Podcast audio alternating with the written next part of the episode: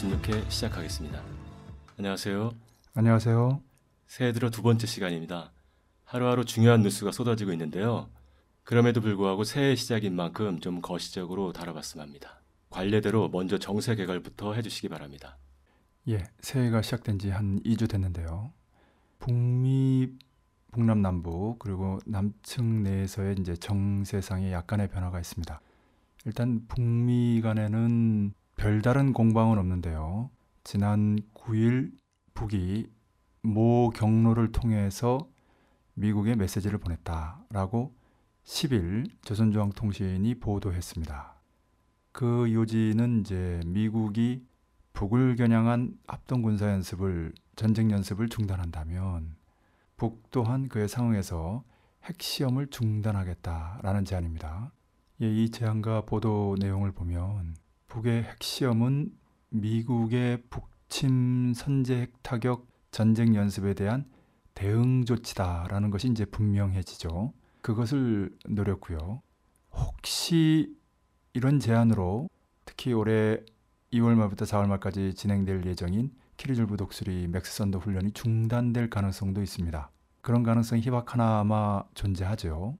예, 그리고 만약에 그 전쟁 연습이 그대로 진행이 된다면 북은 핵시험으로 맞대응하게 되는 거죠. 그럴 경우에 북의 핵시험에 대해서 미국을 비롯한 서방 제국의 비난 명분이 그만큼 사라지게 됩니다. 그것을 종합적으로 겨냥하면서 한 제안 보도라고 할 수 있겠습니다. 북남 남북 간에는 남측에서 며칠 전에 박근혜 이른바 대통령이 신년 기자회견을 했습니다. 하나마나한 기자회견. 차라리 안 하니만 못한 기자회견이었다는 것이 이제 중론이죠. 심지어 야당뿐만 아니라 여당 국회의원들조차 뭐 초반에 보다가 텔레비전을 껐다라는 사람도 있고요. 여기서 박근혜가 북측에 별다른 제안을 하진 않았어요. 그렇지만 북측의 답변을 애가 타서 기다리는 모습은 드러났습니다. 역시 북을 대하는 데서 매우 서툰 모습이죠. 반면 북은 매우 노련하게 대응하고 있습니다. 상대가 조바심을 내면 낼수록 협상에서 우위를 차지할 수 있는 건 너무나 당연하죠. 그런 의미에서 이제 신년사의 고위급 접촉이나 부문별 회담을 받고 나아가 최고위급 회담도 할 수 있다라고 어, 넣은 이유가 다른 데 있지 않다. 그 조항 때문에 남측과의 관계에서 주동을 쥐고 있는 모습입니다. 북이. 남측 내에서는 이 박근혜 정권, 예, 이른바 정권이죠. 정통성이 없는 이명박 정권이라고 할 수 있지만 백볼 양보해서 너무나 노골적이고 천문학적인 대선 부정을 통해서 당선됐기 때문에 이른바라는 소위라는 그런 표현을 붙이지 않을 수 없습니다. 사실 일일이 이렇게 넣어 말하기도 좀 성가시고 듣는 사람도 불편할 수 있겠는데 그래도 우리가 정확한 표현을 써야 되지 않겠습니까? 사실 정윤회 게이트, 박근혜 정윤회 게이트라고 하죠. 닉슨 게이트라고 합니다. 그런 것처럼 박근혜 게이트라고 해도 과언이 아니죠. 네, 이제 박근혜 게이트라고 하면 좀 모르는 사람도 있을 수 있기 때문에 박근혜 정윤회 게이트 이렇게 부릅니다. 그 박근혜 정윤회 게이트를 통해서 박근혜 정권이 박근혜 정윤회 정권이었다. 박근혜는 그 정윤회의 수첩 지시를 또박또박 되뇌이는 꼭두각시에 불과했다라는 것이 지난 게이트를 통해서 확인됐죠. 뭐 일부는 박근혜가 3순위고 정윤회가 2순위고 최순실이 1순위다. 최순실은 최태민 목사의 다섯 번째 딸이죠. 최태민 목사는 전형적인 사이비 목사인데 미 대사관이 백악관에 올린 위킬리크스를 통해서 폭로된 문건에 의하면 박근혜를 육체적으로 정신적으로 통제하는 남코리아의 라스푸틴과 같은 라스푸틴은 이제 러시아의 황후를 농락했던 그런 사이비 사제를 말하죠. 그래서인지 과거 노태우 정권 시절에는 박근령, 박지만 이 두 사람이 대통령에게 편지까지 썼죠. 예, 최태민 목사의 농락당하고 있는 언니 누나를 구해달라고. 예, 어쨌든 그 박근혜 이른바 대통령의 기자회견에서는 정윤회 게이트와 관련해서 문건 유출 정도로 축소하고 정윤회는 국정 근처에 온 적도 없다. 한마디로 국정농단을 하는 비선은 없다라는 얘기죠. 세상이 다 알고 있는 내용을 뻔뻔스럽게 부정하는 박근혜의 모습을 통해서 심지어 예, 야당뿐만 아니라 여당조차도 보수 언론조차도 침을 뱉고 돌아서는 예, 그런 상황입니다. 예, 흥미로운 거는 이제 박근혜가 개헌 논의와 관련해서 이제 경제 도움이 안 된다라는 표현으로 이제 맞대응을 했는데 박근혜 이른바 정권이 경제를 살릴 수 없다는 건 너무나 자명한 일입니다. 이 박근혜가 경제를 알지도 못하지만 철저하게 1%도 안 되는 극소수 부자들, 이제 매판 자본이라든지 반동적인 관료들이라든지 친미 친일파들이죠. 이 땅에 슈퍼 기득권 세력들만을 위한 정책을 펴기 때문에 그렇습니다. 그래서 실제로 이명박 정권 때 들어서서 정부 기업 가계 3천조의 부채가 박근혜 이른바 정권 출범 2년 만에 4,500조로 뛰었죠. 이런 엄청난 이 재정 부채, 재정 폭탄을 안고 사는 것이 박근혜 이른바 정권이다. 이렇게 말씀드릴 수 있겠습니다. 그러다 보니까 실업, 비정규직, 농가 부채의 문제가 정말로 심각하죠. 아, 민생은 파탄 지경이다. 예, 당장 폭동이 일어나지 않는 것이 희한할 정도죠. 예, 중남미 같았으면 폭동이 일어났습니다. 남코리아에서 폭동이 일어나지 않는 이유는 운동, 진보 운동이 강해서 그렇습니다. 예, 이제 진보 운동은 테러라든지 폭동을 반대하는 노선이기 때문에 그런 의미에서 민중들의 폭발적인 분노가 안으로 안으로 축적되고 있는 상황이죠. 가령 촛불 시위라든지 단식 투쟁이라든지 이러면서 역량을 축적하는 방향으로 가기 때문에 분별 없고 즉흥적인 그런 돌발 행동들이 나오지 않는 특징이 있죠. 예, 어쨌든 그 개헌에 대한 두려움이 깔려 있는 기자회견이다라고 말할 수 있습니다. 실제로 여야 간의 중진들을 비롯해서 대부분의 국회의원들이 개헌에 합의하고 있고요. 그것은 개개 국회의원들의 몸값을 높여주고 중진들이 대통령은 어렵더라도 총리를 할 수 있는 가능성이 있기 때문에 또 장관으로 입각할 수 있기 때문에 이렇게 이원제 정부제 개헌이 되면 국회의원들에게 너무 좋기 때문에 국회의원들 중에 거의 반대하는 사람이 없다 이렇게 해도 과언이 아닙니다. 박근혜에게 충성하는 극히 일부 빼고는 이번에 기자회견을 통해서 개헌과 관련해서 여당 쪽 흐름이 약간 주춤하기는 할 수 있지만 지난 10월에 김무성이 상해에서 개헌 보물론을 사실상 터트린 이후 본격적으로 새해 들어서 개헌 논의가 개시되면서 본물이 완전히 터지는 그렇게 해서 여야 간의 개헌을 합의하게 되면 대통령은 그 순간 레임덕이 아니라 식물이 되는 거죠. 그렇기 때문에 박근혜 이른바 대통령에게는 개헌이란 목을 겨냥한 비수와 같습니다.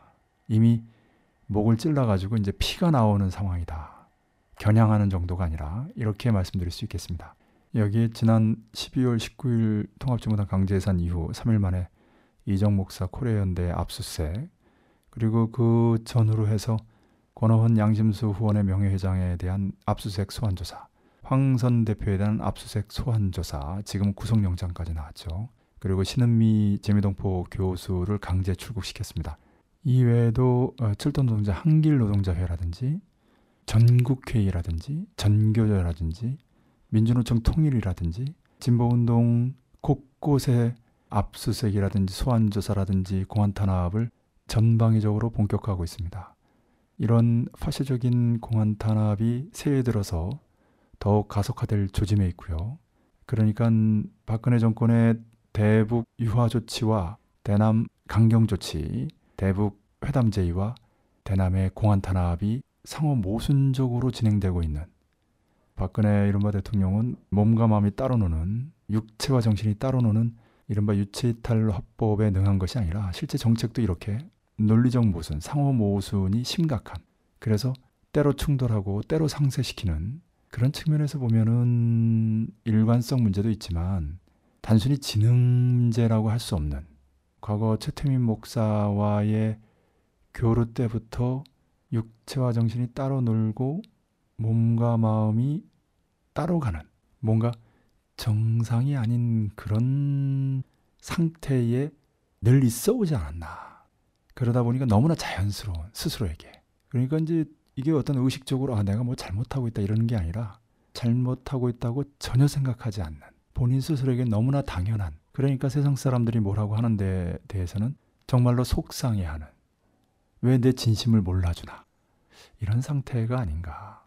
한마디로 좀 정상이 아니다. 네, 저는 그런 생각합니다. 이번에 신년 기자회견 보면서도 많은 사람들이 그런 생각을 하지 않았을까. 저 사람이 단순히 민심을 모르는 게 아니라 정말 자기의 생각이 맞다고 자기의 말과 행동이 상반되는데 그렇지 않다고.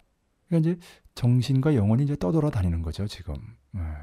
제가 보기에는 이제 그 옆에 최태민 사이비 목사도 있고 유경수 여사도 있고 박정희 선친도 있고 주변에 그러니까 영혼이 떠다니면서 이 사람들과 교감하면서 뭐 밤마다 청와대에서라든지 이게 꿈이 아니라 이게 꿈인지 생신지도 알 수 없는 과거에 장자가 나비 꿈을 꾸고 나서 내가 나비 꿈을 꿨는지 나비가 내 꿈을 꿨는지 모르겠다라고 했는데 박근혜는 이게 생신지 꿈인지 구별이 안 가는 지금 말한 그 두 부모와 최태민이 살아있는 것처럼 늘상 생각할지도 모르겠어요. 김용민 PD가 그런 라디오 드라마를 잘 만들어냈는데 국민 TV에서 딱 들어맞는 라디오가 아닌가.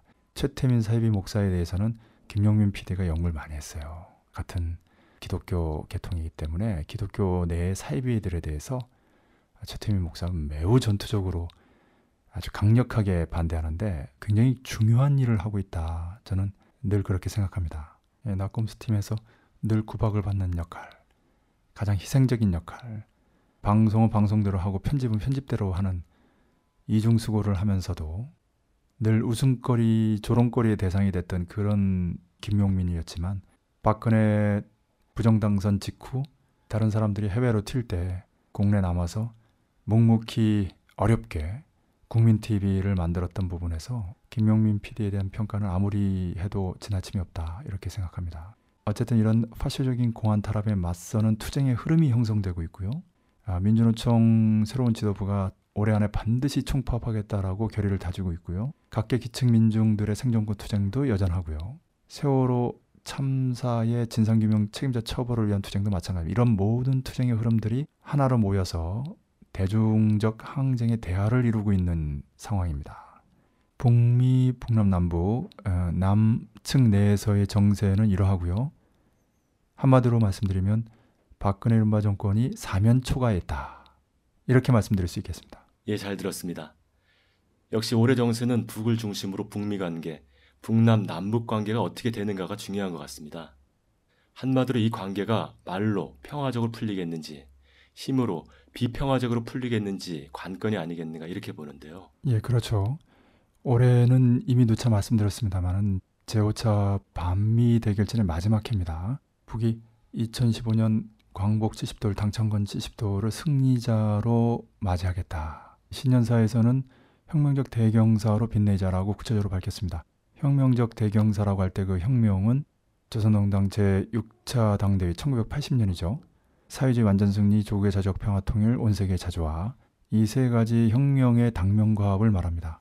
여기서 이제 사회주의 완전 승리를 이제 북에서는 좁은 의미의 사회주의 강성국가 건설이라고 바꿔서 표현하고 있는데요. 북 자체 내에서는 사회주의 강성국가 건설에서의 획기적인 전진, 그리고 북남 남북과의 관계에서는 조국의 자적 평화 통일, 그리고 온 세계에서는 자주화와 관련된 결정적인 전환, 이런 세 가지 과업을 올해 혁명적 대경사라고 표현하면서 광복 70돌 당창건 70돌까지 반드시 이룩하겠다라는 겁니다.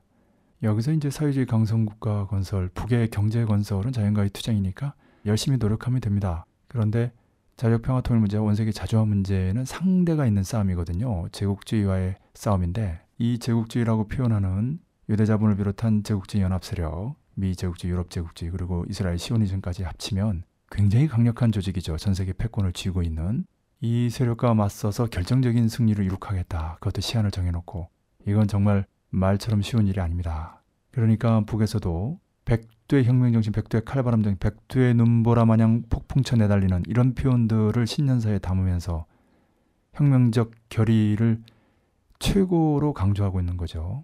그래서 말보다 힘있게 보여주기 위해서 실제 행동으로 백두산 정점, 장군봉까지 김정은 최고 리더가 올라가서 몸도 불편한데 그 백두산의 칼바람을 맞으면서 눈보라를 맞으면서 바로 이러한 정신과 기백으로 투쟁해 나가야 된다. 2015년에 우리가 혁명적 대경사 결정적인 승리를 이룩하려면 그것도 8.15 10.10 광복 70돌 당청은 70돌 이전에 제국주의에 맞서서 결정적인 승리를 이룩하려면 백두산 칼바람 정신으로 무장하고 싸워야 한다라는 것을 강조했죠.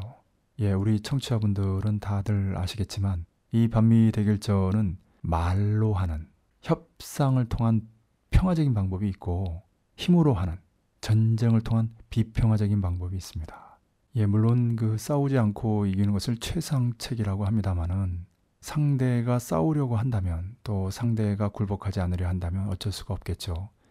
다시 말씀드려서 말로 안 되면 힘으로 할 수밖에 없다. 북은 3대 혁명, 당명과업을 반드시 관철해야 되기 때문에 그렇게 할 때만이 사회주의 강성 국가를 건설하죠. 북의 경제 건설을 다 걸칠 수 있고 인민들이 잘 살 수 있고 무엇보다도 통일을 이룩할 수 있고 다른 나라의 피어가 피착치 민족들을 해방시킬 수 있고 이 지구상의 전쟁의 화근인 억압과 착취의 근원인 제국주의를 없앨 수 있다라고 판단하기 때문에 그래서 말로 안 되면 힘으로 어떤 식으로든지 반드시 올해 획기적인 전진, 전환적 계기를 마련하겠다. 혁명적 대경사를 이룩하겠다라고 백두의 눈보라 마냥 폭풍 쳐 내달리고 있는 거죠.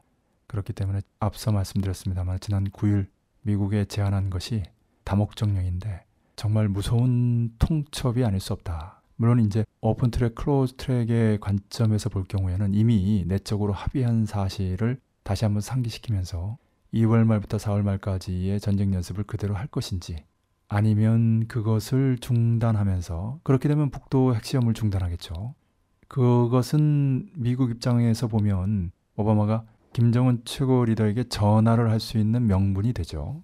그렇지 않으면 제3차 세계대전, 인류 최후의 아마겟돈, 수천 년 전의 탕록대전과 같은 전쟁이 벌어지면서 현재 군사적인 역관계에서는 북에 미국이 밀리기 때문에 아니 제국주의 연합이 밀리기 때문에 아, 그래서 미국은 북과 전쟁이 일어나면 나토 무력까지 끌어들이겠다 이런 얘기 하는 거 아닙니까? 네. 나토 스스로 그런 얘기도 하죠. 미 본토가 속대밭이 아니라 암흑천지 아비규환으로 되는 것은 우리 청취자분들은 다 아실 겁니다. 2012년 12월 12일 미 본토 최고의 전략적 거점 위에 슈퍼 EMP를 탑재한 위성 탄두가 4기나 극궤도 위성을 따라서 돌거나 멈춰 있는 상황이기 때문에 위성 탄두를 김정은 최고 리더가 버튼을 눌러서 이 위성 탄두 중에 하나만 터져도 미 본토는 끝나는 거 아닙니까? 백악관 펜타곤까지 완전히 마비되고 특히 뉴욕을 거점으로 국제 금융망이 멈추는 것은 유대 자본에게 재앙 중에 재앙 중에 재앙이죠. 그렇게 돼서 금융망이 마비되면 전 세계 경제가 올스톱이 되면서 구석기 시대로 전환됩니다. 자력갱생하고 있는 나라들만 살아남는다고 해도 과언이 아닙니다. 그렇기 때문에 이렇게 결정적인 무기를 이미 최적의 전략적 거점에 쏘아 올려놓고 시작한 제5차 반미 대결전은 시작하는 순간 이미 끝이 결정된 승리가 결정된 싸움이다.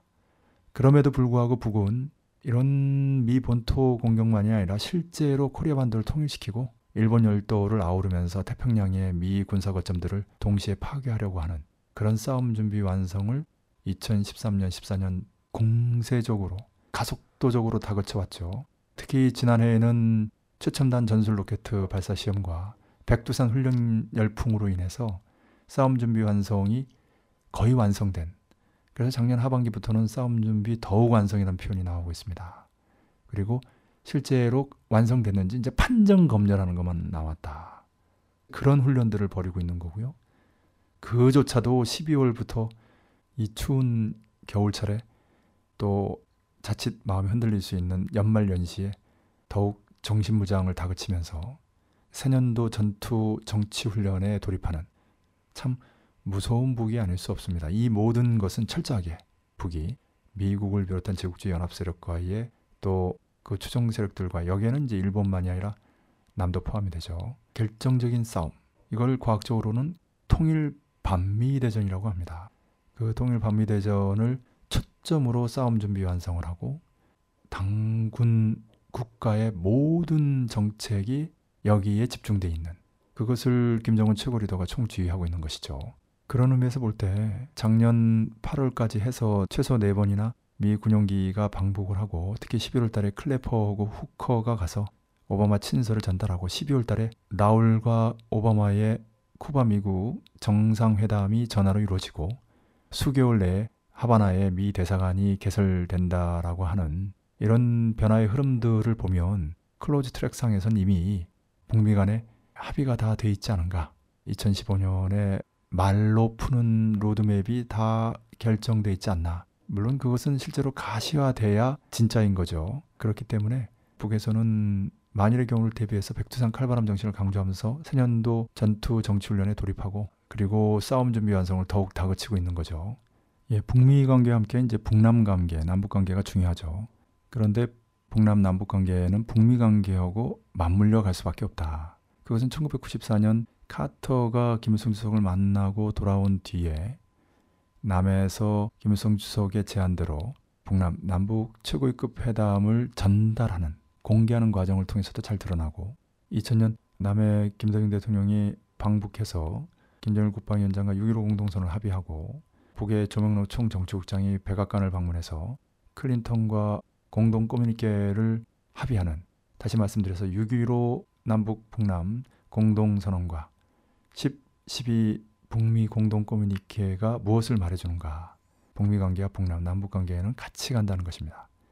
그렇기 때문에 지금 북미 관계에서는 겉으로는 풀린 것이 없어 보이지만 비공식적인 미 군용기 방북에 이은 미 국가정보국장 백악관 국가안전보장위원회 코리아 담당 보좌관의 방북 오바마 친서를 가지고 그 이후 쿠바와 미국 간의 정상회담 이 과정이 무엇을 의미하는가 북미 관계가 말이든 힘으로든 결정적으로 풀릴 시기가 멀지 않았다는 것을 말해줍니다. 북미 관계에는 겉으로는 여전히 긴장 관계에 있지만 안으로는 실제로는 결정적인 합의가 이루어져서 그 합리적인 로드맵을 따라 전진하고 있는 거 아니냐라는 추측이 가능하다 하겠습니다.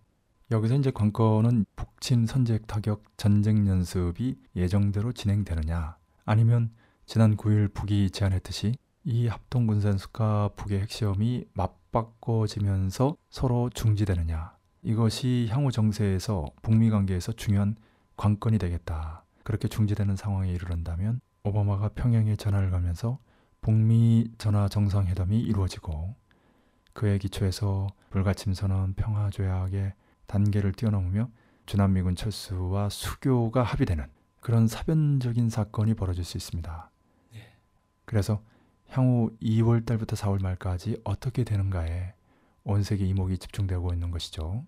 예, 다시 말씀드리지만 이때 말로 풀리지 않는다면 힘으로 풀리는 바로 이 시기는 합동 군사 연습과 핵시험이 같이 중단되면서 북미 전화 정상회담이 열릴 수도 있고 아니면 최고조의 군사적 긴장 속에 마침내 통일 반미 대전이 터질 수도 있는 그런 정세 변화의 갈림길이라고 말씀드릴 수 있겠습니다. 네. 그런 의미에서 북남 남북 관계에도 올해 상반기는 그런 일정 속에 있는데요. 남측이 애원하듯이 북에 요청하고 있는 1월달 고위급 접촉 본별 회담이 이루어지게 된다면 2월 구정 설 즈음에 금강산에서 이상가족 상봉이 이루어지는 오이사 조치가 해제되는 그런 일정을 그려볼 수 있습니다. 문제는 이제 6월 말부터 4월 말까지의 군사적 긴장이 최고조에 이르는 시기이고요. 아무렴 이런 합동 군사 연습이 벌어지게 되면 북남 남북 관계에도 경직되거나 그 관계 개선의 흐름이 중단될 수 있죠. 자칫 좌초할 수도 있는 그것은 통일 반미 대전의 가능성이 상대적으로 더 고조되는 마치 동전의 양면처럼 변증법적으로 밀접히 연관되어 있는 그런 민감한 시기가 아닐 수 없습니다. 네. 그러나 다행히도 그 시기를 잘 넘긴다면 5, 6월에는 북남 남북 간의 최고위급 회담도 가능한 음, 구체적인 방법은 아주 쉽게 기존의 김대중 노무현 대통령처럼 이제 박근혜 이른바 대통령이 방북해서 7.4 공동선언, 6.15 공동선언, 14선언을 재확인하고 남북이 손잡고 평화적으로 통일로 나아가는 길이죠. 그렇게 방북할 수도 있고요. 5월 8일 러시아가 2차 대전 승리 70돌 기념식에 북한함의 최고위급을 다 초청했기 때문에 그 자리에서 최고위급 회담이 이루어질 수도 있고요. 예, 이렇게 되면 사실상 남코리아의 파쇼적인 반민주 반통일학법인 국가보안법이나 역시 파쇼적인 반민주 반통일 기관인 국가정보원을 비롯해서 보안수사대와 같은 파쇼적인 포갑 기관들이 사실상 제 기능이 멈추는 예, 이쯤 되면 여기에서 이 땅의 그 민주 인사, 통일 인사를 잡아들이면서 먹고 사는 일제 시대 때 항일 운동을 하는 애국자 투사들을 잡아들이면서 그 일제 충성하는 노릇을 하면서 호요시켰던 친일 매국노와 같은 삶을 사는 오늘의 친미 친일 주구들 파쇼의 충견들이 제 살 길을 도모하기 위해서 전업을 하고 직장을 떠나고 해외로 도피하고 이런 모습이 속출하지 않겠나. 이 분야에 있는 사람들은 누구보다도 정세감이 있는 사람들이거든요. 문제는 2월 말에서 4월 말까지의 민감한 기간입니다. 만약에 그 기간 중에 통일 반미 대전이 터지게 된다면 도피할 기회를 잃게 되겠죠. 그래서 사실 이들은 하루하루가 바늘방석에 있는 거죠. 또 그래서 원래 그 정신 분열이라든지 정신 이상자들의 특징이기도 한데 그래서 더욱 발악적으로 파쇼적인 공안 다람에 매달리는 그런 히스테릭한 모습을 보이기도 하죠. 어쨌든 올해는 1, 2월의 유화 국면과 2월 말부터 4월 말까지의 긴장 국면 그리고 다시 5, 6월의 유화 국면으로 넘어가는 그런 시기를 예견해 볼 수 있습니다. 그런 의미에서 1월달, 2월달의 그 고위급 접촉 부문별 회담이라든지 이상가족 상 모의사 조치 해제의 흐름은 특별한 변수가 없는 이미 신년사에서도 명확하게 부각했기 때문에 이 일정대로 진행될 가능성이 높습니다. 여기에 이제 하나 돌발 변수라는 게 이제 대북 삐라살포인데요. 탈북자 중에 이제 CIA 주구로 추정이 되는 박상학.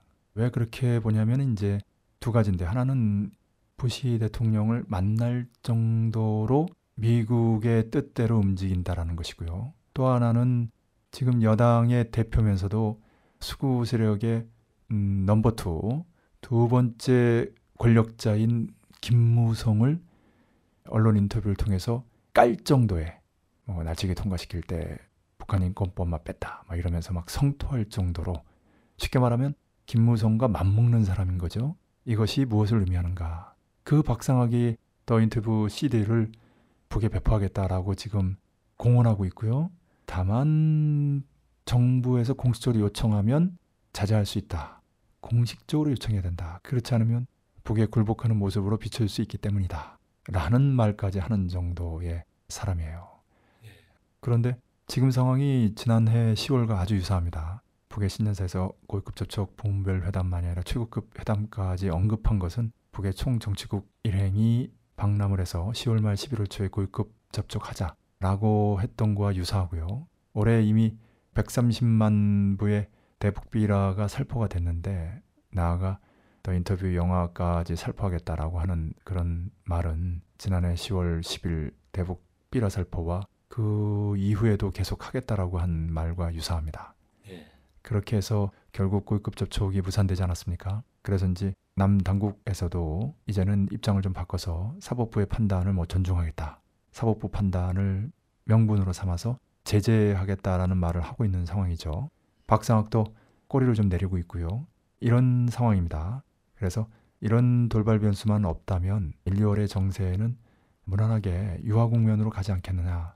관건은 역시 2월 말부터 두 달간 열리는 키리졸브 독수리 맥스선더 북침 선제 타격 미남 합동 군사 연습의 재개 여부입니다. 예. 이것이 관건이다. 그것이 재개되는 순간 코리아 반도는 급격히 얼어붙으면서 언제 전쟁이 벌어질지 모르는 지난 기간 북이 초인간적으로 참는다 했는데 상중이었다라는 것이 지난해 3년 탈상 시기에 노동신문 사설 정론 특히 중앙추모대에서의 발언들과 맹세들을 통해서 감지할 수 있었는데요. 이제는 말 그대로 탈상하지 않았습니까? 상중이니까 싸우지 않았다. 근데 이제 상은 끝났다. 라고 하고 있는 상황이기 때문에 올해 2월 말부터 4월 말까지는 전혀 양상이 다르다.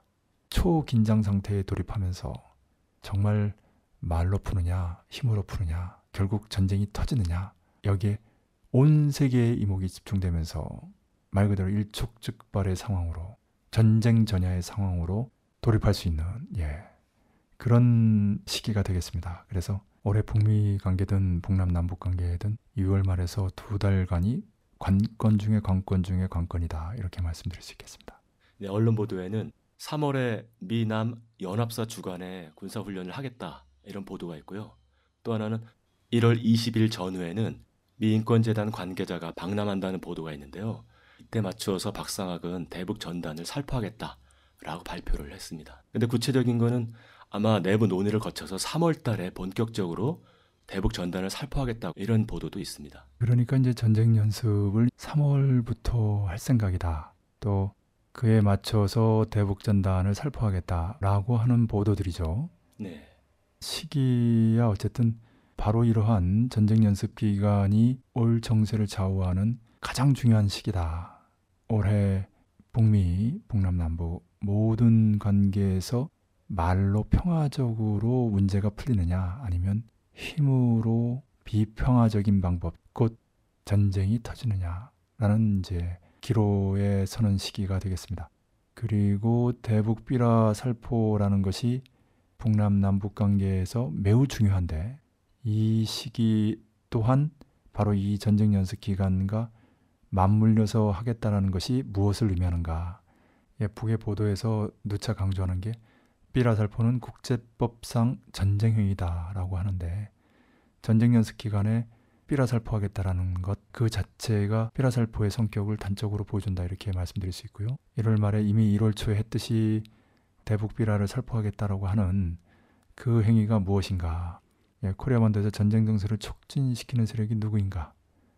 핵전쟁의 먹구름을 불러오는 세력이 누구인가를 다시 한번 보여주는데요. 바로 여기에 미 인권재단이 개입한다는, 미국이 개입한다는 것을 주목할 필요가 있습니다. 박상학이 보통 탈북자가 아니라 철저하게 미국과 맞물려서 돌아가는 친미 주구형의 탈북자라는 그 대표적인 인물이라는 것을 단적으로 보여주고 있는 발언이죠. 네. 남남 관계랄지 남 안에서의 대결 구도가 역시 중요하다고 할 수 있겠는데요. 박근혜 이른바 정권, 박근혜 정윤의 이른바 정권의 공화탄압 정국이 어떻게 될지, 여야가 합의해 가고 있는 개헌 정국이 어떻게 될지에 관심이 집중되고 있습니다. 올해 이남 정세, 이남 정국이 어떻게 될 것인지도 함께 전망 부탁드립니다. 예, 아까도 말씀드렸고 이제 누차 닥터 스테판에서 말씀드렸습니다만은 지금 그 말씀하신 그 내용에 대한 설명을 좀 다른 각도에서 하면 남해 정세를 포함하는 코리아 반도의 정세, 동북아시아 정세를 포함하는 전 세계 정세에서 북이 초점입니다. 그래서 이제 북미 관계, 북남 또는 남북 관계라고 표현하고 있는데요. 이제 북남, 남북, 남북, 북남 이렇게 굳이 두 가지를 겹쳐 쓰는 이유는 북과 남을 최대한 동등하게, 평등하게 우리가 부르기 위해서인데요. 네, 그 내용의 초점이 이제 북으로부터 시작할 때는 이제 북남, 남북, 남으로부터 시작할 때는 이제 남북, 북남 이렇게 했습니다. 사족입니다만은 북은 이 조선민주주의인민공화국, 공화국, 북반부, 남반부, 북조선, 남조선 이렇게 쓰죠. 네, 네. 남은 대한민국. 그래서 남한, 북한 이렇게 씁니다. 그렇기 때문에 서로 양쪽에서 상대를 부정하는 표현을 쓰고 있는데 우리는 그런 의미에서 중립적인 통일을 지향하는 측면에서 북코리아, 남코리아, 해외에서는 코리아로 통일돼 있기 때문에 영어로든 불어로든 다른 말로든 그래서 남코리아, 북코리아 이렇게 했습니다. 또는 남북, 북남, 남측, 북측, 북측, 남측, 이남, 이북, 이북, 이남 이런 표현들을 쓰는데요. 예, 방금 말씀드렸듯이 북미, 북남, 남북 관계에서의 초점이 역시 북이다. 북의 역량이 어떻게 되고 북이 어떤 전략 전술을 구사하느냐에 따라서 예, 근본적으로 달라지죠. 그런데 북이 서두에서 말씀드렸습니다만 제5차 반미 대결전을 2015년 올해 끝내려고 한다. 광복 당선권 70도를 혁명적 대경사로 맞이하려고 한다. 라고 하는 것입니다. 여기에 북이 자기 역량에 대한 자신감 또 어떤 전략 전술을 구사할 것인지에 대한 방향이 나와 있는 거죠. 그런 의미에서 올 상반기에 특히 2월 말 내지 3월부터 시작되는 두 달간의 군사적 초긴장 상태가 중요하다. 이때 북이 9일날 제안했던 대로 서로 전쟁 연습과 핵시험을 중단하면서 말로 푸느냐 아니면 기어이 힘으로 푸느냐에 따라서 정세가 달라진다. 당연하죠. 전자는 협상이고 후자는 전쟁입니다. 전쟁도 보통 전쟁이 아니라 통일 반미 대전이고 핵 미사일 전쟁이고 포브스, FOBS 위성 탄두가 터지는 전쟁입니다. 그렇기 때문에 정말로 올해는 코리아만들을 비롯해서 온 세계가 운명적인 한 해가 될 것이다 라고 보는데요. 이 흐름에 따라서 북남 남북 관계도 달라집니다. 지금 박근혜 이른바 정권의 처지는 한마디로 사면 초가 있고 풍전등화의 상태다. 벼랑 끝에서 썩은 동아줄 하나 잡고 있는 형국이다. 그래서 북에게 살 수 있는 내가 잡을 수 있는 동아줄 하나 보내달라고 애원하고 있는 상황입니다.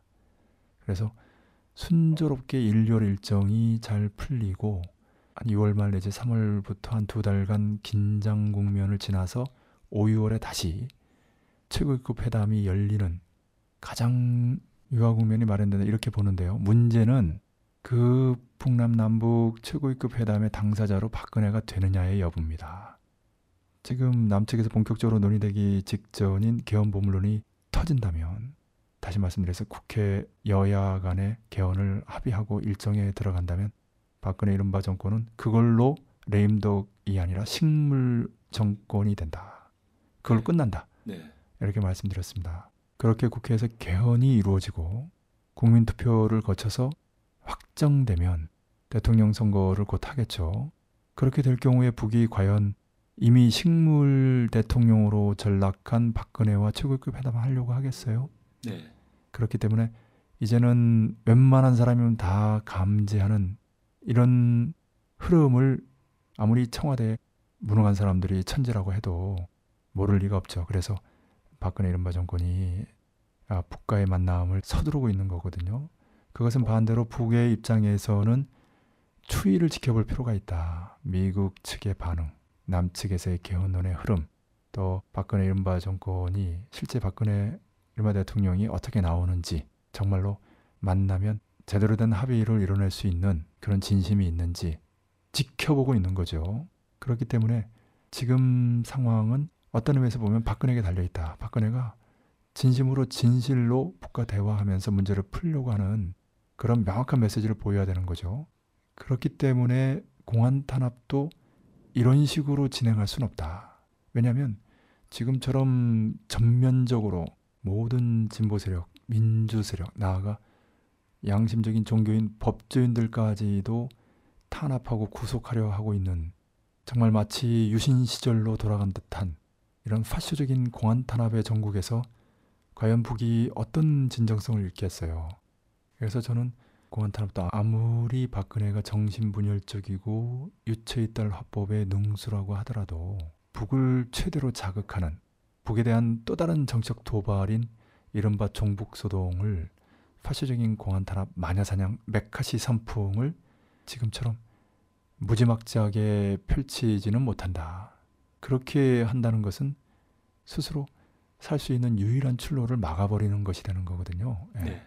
다시 말씀드리지만 북은 박근혜의 진심이 무엇인가, 만나면 합의가 가능한가 이걸 재고 있기 때문에 북을 국방부 백서 표현대로 주적으로 삼고 남의 통일 진보 세력 민주인사 양심인사들을 종북 이른바 종북으로 몰면서 탄압하는 그런 박근혜 를 만나고 싶겠어요? 그렇지 않아도 어차피 정세는 2월 말이나 3월부터 한 두 달간의 변수가 있기 때문에 그 이전에 1, 2월에 무슨 합의를 한다고 하더라도 언제든 휴지장이 될 수 있어요. 아니 7사 공동성명 특히 6.15 14선언 같이 직접 남측 대통령이 올라가서 합의한 것조차 휴지장으로 만들어버리는 남측의 이명박 정권 박근혜 이른바 정권 아닙니까? 그런 학습 효과가 있기 때문에 북으로서는 제지않을 수 없는 거죠. 그런데 박근혜 세력이 전반적으로 좀 지능이 좀 모자라요. 능력이 부족해. 예, 그래서 뭐 총체적 무능 정권, 뭐 참사 정권 이런 표현도 쓰는데 그렇잖아요. 그 세월호 참사 이렇게 벌어졌으면 바로 회의를 해야지. 7시간 동안 전화질을 한다든지. 그리고 박근혜한테 어떻게 보자 했기에 나타나 가지고 하는 말이 아니 그 구멍 조끼 있고 바다에 둥둥 떠 있을 텐데 그걸 찾는 게 그렇게 힘들어요? 이런 얘기나 헛소리나 하게 만들고 지금도 그 연말에 신년사니 뭐 연초에 기자회견이니 다 하나만 한 소리. 그냥 입만 열면 오히려 사람들 속을 뒤집어 버리는 오죽하면 여당 의원들도 침을 뱉고 돌아서는 그런 기자회견이나 하는 그 참모진들이고 그 보스의 그 스탭들이죠. 그래서 누굴 나무래겠어요. 그 사람이 그 사람이고 유유상종 아닙니까? 오죽하면 이제 정윤회가 불러주는 대로 수첩 인사를 해서 그 윤창중부터 문창극까지 인사 참사가 벌어지고 승마협회와 관련된 난리 법석이 벌어지고 그런데 이런 그 보스와 스탭들의 예, 무능만이 아니라 좀 정신분열증인 보통 그게 이제 말기적 현상인데 그냥 이판사판이기 때문에 그냥 손에 잡히는 대로 던지는 거거든요. 이미 이성을 상실한 상태이기 때문에 북과 대화하겠다면서 북을 주적으로 삼고 북과 손잡고 통일하자라고 하는 남측의 세력을 종북으로 모는 이건 정말 그 논리적 모순이잖아요. 예. 상호 충돌하고 상쇄하는 이런 정신 분열증적인 그런 상태를 발악 상태라고 합니다. 예. 그러니까 이성을 완전히 잃은 상태인 거죠.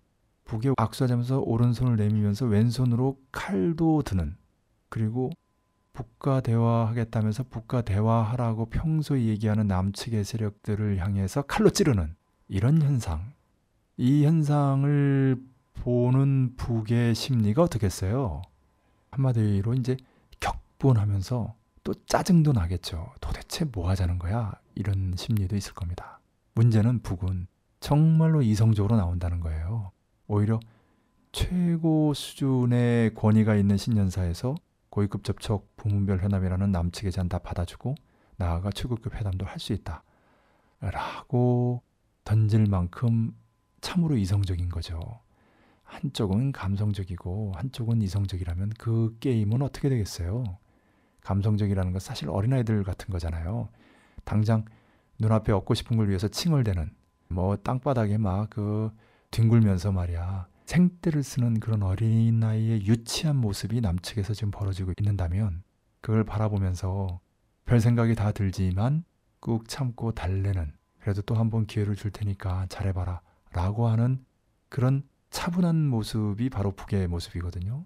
그렇지 않습니까? 네. 아, 그러니 이런 세력들 간의 협상이 어떻게 될지 눈을 보듯 뻔하죠. 근데 문제는 다시 말씀드리는데 협상인지 전쟁일지는 아직 결정되지 않았다는 거. 그것은 2월 말 또는 3월부터 시작하는 두 달간의 합동 전쟁 연습 기간이 좌우할 것이라는 것을 다시 한번 말씀드립니다. 네, 다시 한번 더 정리해 주셨으면 하는데요. 박근혜 정윤의 이른바 정권의 파시화 정책이 반드시 실패한다고 하신 이유를 설명해 주시기 바랍니다. 박근혜 이른바 정권이 출범하기 전에 무시무시한 정권이 될 것 같다는 지식인 사회 일부 여론이 있었습니다만 실제로 겪어보니까 워낙 약점이 많아서 제대로 된 포갑 정책을 펴지 못하고 있는 것 같습니다. 김무성이나 김영환의 항명도 그런 차원으로 볼 수 있지 않을까요? 예, 그잘 지적해 주셨는데 최근 그 김영환 민정수석의 항명 파동이 있었죠. 네, 전형적인 레임덕 현상입니다. 예, 이제 그 이전에 그 레임덕 그 조짐을 우리가 이제 예리하게 포착해서 이미 레임덕에 들어갔다라는 말씀드렸는데 네, 지금 항명 사건은 전형적인 레임덕입니다. 보통 집권 말개나 일어나는 그런 사건이 3년도 안 돼서 이제 2월 말에 이제 집권했으니까 아직 3년도 되지 않았습니까? 네, 그리고 그게 이제 김기춘 비서실장의 국회 발언 중에 이루어졌기 때문에 더더욱 그 김기춘의 얼굴이 이제 완전히 갔죠. 예. 에, 그 권위가 아, 실추됐죠. 예, 사실 이제 김기춘 비서실장에 대해서 그동안 좀 환상이 있었던 것 같아요. 예, 네. 정윤회 박지만의 권력 암투 과정을 보니까 정말 허재비 저런 허재비가 없구나. 자기 이름이 나왔네 라면서 수줍게 바라보는 예, 홍조를 띠면서 예. 이번에도 이제 뭐 국회 발언 중에는 뭐 큰 소리 한번 쳤습니다만은 결국은 이제 자신의 무능을 만천하에 드러내면서 결국 사임이 임박한 거 아니냐. 박근혜도 문고리 3인방을 경질하지 않겠다라는 것을 이제 기자회견 때 확인했는데 네, 김기춘과 관련해서는 여운을 남겼어요. 그렇지 않아도 허재빈데 문고리 3인방은 없으면 안 되지만 김기춘은 없어도 되는 거거든요. 예. 이런 일반적인 분석은 닥터 스테판이 아니라도 들을 수 있기 때문에 저는 말씀하신 대로 박근혜 이른바 정권의 파쇼와 정책이 실패할 수밖에 없는 이유에 대해서 몇 가지로 말씀드리겠습니다. 최근에 프런트에 제가 기고를 했는데요. 지난해 말 공안 경찰 구체적으로 이제 서울시경 보안수사대 일대 옥인동 무실이죠. 이적단체 전문 제조 공장. 뭐 장안동 무실도 좀 끼고 특히 국가정보원 요원들도 배석했다고 합니다만은 어쨌든 이제는 좀 친근해서 이제 친구처럼 느껴지기도 하는데 이 친구들이 더 프론트 전권을 가져갔어요. 지금 열심히 읽고 있을 텐데 공부 열심히 하기 바랍니다. 아, 두 가지 중에 하나라고 봅니다. 하나는 자신들의 생각이 틀렸다라는 것을 확인하면서 혼란에 빠지는 그게 이제 잘못되면 정신분열증으로 가거든요. 레미제라블에서 자베르 경감이 장발장을 추적하다가 장발장에 의해서 목숨을 구원받게 되니까 정신분열증에 빠져가지고 자기 삶과 판단에 대해서 회의하면서 자살하지 않습니까? 아무렴 우리를 통해서 이렇게 목숨까지 잃는 사람들이 생겨나기를 원치 않습니다. 또 다른 현상은 이제 양심 선언을 하는 것인데 이것은 권고할 만하다. 왜냐하면 박근혜 이른바 정권 밑에서 그 충견 노릇을 했다라는 그 오점이 본인만이 아니라 가족들 대대로 남을 거 아닙니까? 일제시대 때 친일 주구 역할을 하면서 항일 투사들, 애국자들을 잡아들였다라는 오점이 자기 대에서 끝나지 않을 거 아니에요. 그렇죠? 네, 네. 예, 지금 비록 친일파들의 후예가 친미파가 돼가지고 여전히 떵떵거리고 잘 살고 있지만 언제까지 그렇게 하겠어요. 근데 사실 오긴동 분실에서 또 이런 그 국가정보원이나 이런 데서 일하는 사람들이 그렇게 잘 사는 것도 아니에요. 뭐 하는지 모르겠어. 뭐 일부는 이제 왜곡된 애국심, 잘못된 사명감에 불타기도 하는데 대부분은 그냥 아, 그냥 먹고 살기 위해서 입에 풀칠하기 위해서 그렇게 사는데 아무리 살기 어려운 세상이라고 해도 직업을 좀 잘 가리고 또 그 안에서도 이전까지는 몰랐다고 하더라도 더 프론트를 다 읽고 나면 정상적인 사고, 합리적인 사고를 하는 사람이라면 양심 선언을 하지 않을 수 없는 거죠. 그렇죠? 네.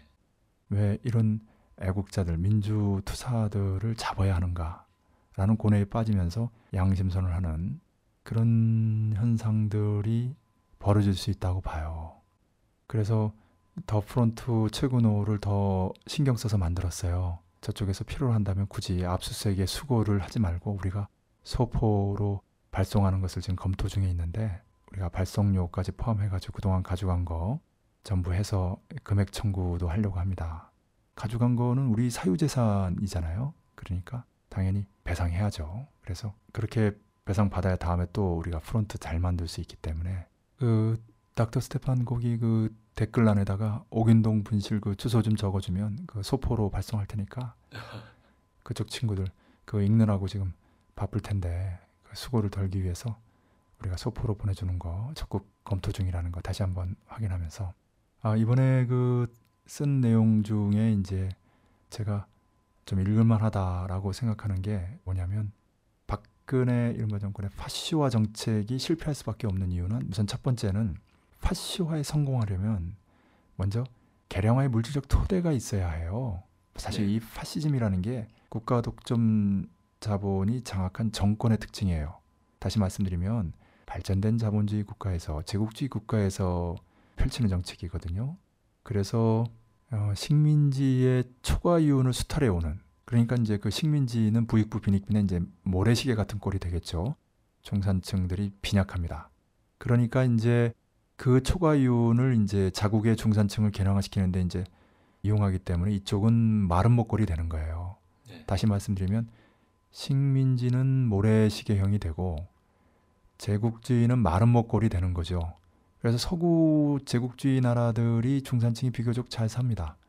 비록 그것 또한 경제 위기, 재정 위기 때문에 갈수록 빈약해져서 요즘 어렵습니다만은 예, 히틀러의 예를 들면 이제 유대자본이 일으킨 그 hyper inflation, 예, super hyper ultra급이죠, 사실은. 이것을 이제 잡으면서 또 유대자본의 자금을 이용해서 또 경제를 살리고 복지까지 해요. 그렇게 해서 인기가 고조된 뒤에는 아예 유대자본의 자금을 몰수해버리죠. 네.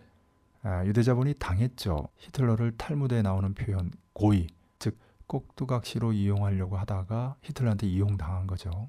그렇게 하면서 이제 중산층이 이제 만족해 하는 거죠. 그런 전폭적인 지지를 받으면서 파시즘으로 간 겁니다. 근데 남코리아는 정반대다. 이명박 정권 때 3천조 재정 부채를 4,500조 재정 폭탄으로 만든 게 박근혜 이른바 정권이거든요. 네. 그리고 아까도 말씀드렸습니다만 실업 비정규직 농가 부채의 문제가 살인적입니다. 형언할 수 없는 고통 속에 민중들이 살고 있는 거죠. 네. 민생은 파탄지경에 있다. 중산층도 마찬가지입니다. 중산층이라고 하면 이제 대표적으로 이제 자영업자들인데 자영업자들은 이제 농촌에서 인구가 천만에서 삼백만으로 줄면서 도시로 와가지고 뭐 김밥집 같은 거 24시간 두 양주가 그 사람들이 버는 돈은 비정규직 월급보다 못해요. 말이 자영업자지 비정규직 노동자만도 못한 삶이다. 대표적인 중산층 지식인 대학생들 등록금의 허덕이죠. 직장을 구하지 못하면 갚질 못하는데 직장 구하는 게 하늘의 별 따기 아닙니까? 네. 중소자본가들 안 된다고 막 자살하는 사람들 속출하는데 오이사 조치 해제로 10조에서 15조 정도의 경제 손실이 있다는 거 아닙니까? 네. 그런데 여기에 부자 감세, 에, 서민 증세, 부익부 빈익빈, 양극화를 더욱 심화시키는 게 바로 박근혜 일마 정권의 정책 아닙니까? 이번에도 기자회견 때 그걸 길게 얘기했어요. 네. 길게 얘기하니까 경제 챙기는 것 같지만 경제 죽이기입니다. 예. 민생 챙기는 것 같지만 민생 죽이기입니다. 알만한 사람 다 알죠. 그래서 남코리아는 한마디로 개량의 물질적 토대가 없다. 중산층이 박근혜 일마 정권을 지지하지 않는다는 겁니다. 네. 예, 왜곡된 그리고 망국적인 지역 감정 때문에 그리고 또 과거 유경수 여사 저격당하고 박정희 맞아도 총에 맞아 죽는 사건 때문에 박근혜만 보면 좀 짠해야 하는 그런 경상도 사람들 노인들로부터의 전폭적인 묻지마 지지로 인해서 일정한 지지율을 갖고는 있지만 실제로 계급적인 측면에서 볼 때는 기축민중과 중산층의 민심은 전혀 그렇지 않다는 겁니다. 네. 그렇기 때문에 중산층을 물질을 통한 개량화는 불가능하고 이데올로기를 통한 세뇌만 가능한 거죠. 그래서 국가보안법, 국가정보보수대를 시스템으로 하는 이데올로기 공세, 이른바 정북소동이죠. 정북몰이를 통해서 파시화로 나아가고 있는 겁니다. 그런데 이게 통하겠어요? 이미 국가보안법은 전 세계적으로 희대의 파시화법으로 반민주화법으로 낙인된 지 오래고요. 우리 민중들 스스로도 이런 국가보안법, 국가정보원 보안수사들을 통해서 하는 정치, 공안 정국에 대해서 체질적인 반감을 갖고 있어요. 이미 수십 년간의 군사 파시즘과 문민 파시즘을 통해서 경험할 대로 경험한 상황이거든요. 예. 그렇게 해서 얼마나 많은 사람이 죽었어요. 그렇게 민주주의와 인권이 교살당하면 그저께는 진보주의자, 어제는 민주주의자, 오늘은 노조원, 그리고 내일은 바로 종교인 평범한 일상인들까지 잡아들인다는 것을 체험적으로 알고 있거든요. 독일의 니밀러 목회자의 유명한 이야기, 유명한 시를 인용하지 않아도 세상 사람들은 이제 몸으로 알거든요. 그래서 이런 식의 이데올로기 공세를 통한 파시화는 실패할 수밖에 없다. 이미 실패했고요. 역사적으로 수십 년간의 정권을 바꿔서 시행됐던 파시즘이 다 처참하게 파산됐다는 것을 통해서 우리는 뭐 확신할 수 있고요. 또 실제 박정희 전두환 파시즘이나 이승만 김영삼 파시즘이 다 파산되지 않았습니까? 네. 그렇기 때문에 박근혜가 특히 그 선친 박정희식 유신 독재로 회귀하려고 하는 것이 시대착오적이고 절대 불가능하다라는 것 다시 한번 말씀드리고요. 두 번째는 이렇게 안으로 파시화를 추진하면서 밖으로 전쟁을 벌려야 되는데 그것이 불가능하다는 것입니다. 이에 대해서 뭐 길게 말씀드릴 필요는 없을 것 같아요. 북이 갖고 있는 군사력이라는 것은 남을 상대로 키운 것이 아니라 미국을 상대로 아니 유대자본을 비롯한 제국주의 연합 세력을 상대로 키운 것이기 때문에 거기에 이제 중국과 러시아가 이제 왼팔 오른팔, 이란과 쿠바가 왼다리 오른다리, 그러니까 두 팔 두 다리의 관계처럼 굳건히 군사동맹 체계를 구축하고 유대자본을 비롯한 제국주의 연합세 이스라엘 시오니즘을 압박하고 있는 상황 아닙니까? 네, 그렇기 때문에 미국도 감히 북을 상대로 전쟁 일으키지 못하는 상황에 남이 북을 상대로 전쟁 일으킨다? 절대 불가능하다. 길게 말씀드릴 필요가 없을 것 같습니다. 지난해만 해도 총기 난사 사건이라든지 구타 사망 사건이 보여주듯이 남의 군인들의 정신력이 어떠한가 또 국회 국정감사 때마다 보고되는 남의 그 이른바 첨단 무기들이 항상적인 고장 상태에 있다는 거. 그 부품을 작업하지 못해 가지고 수리도 못 하고 있다는 거. 결정적으로는 이제 작전권이 없잖아요. 전시 작전권, 네. 뭐 평시 작전권 구별할 필요도 없어요. 그냥 권한도 없고 능력도 없어. 당장 작전권을 이양받는다고 하더라도 운영할 능력이 없어요.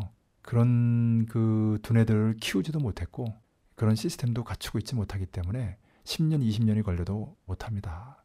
그런데 전쟁을 한다? 이거는 계란으로 바위치기다.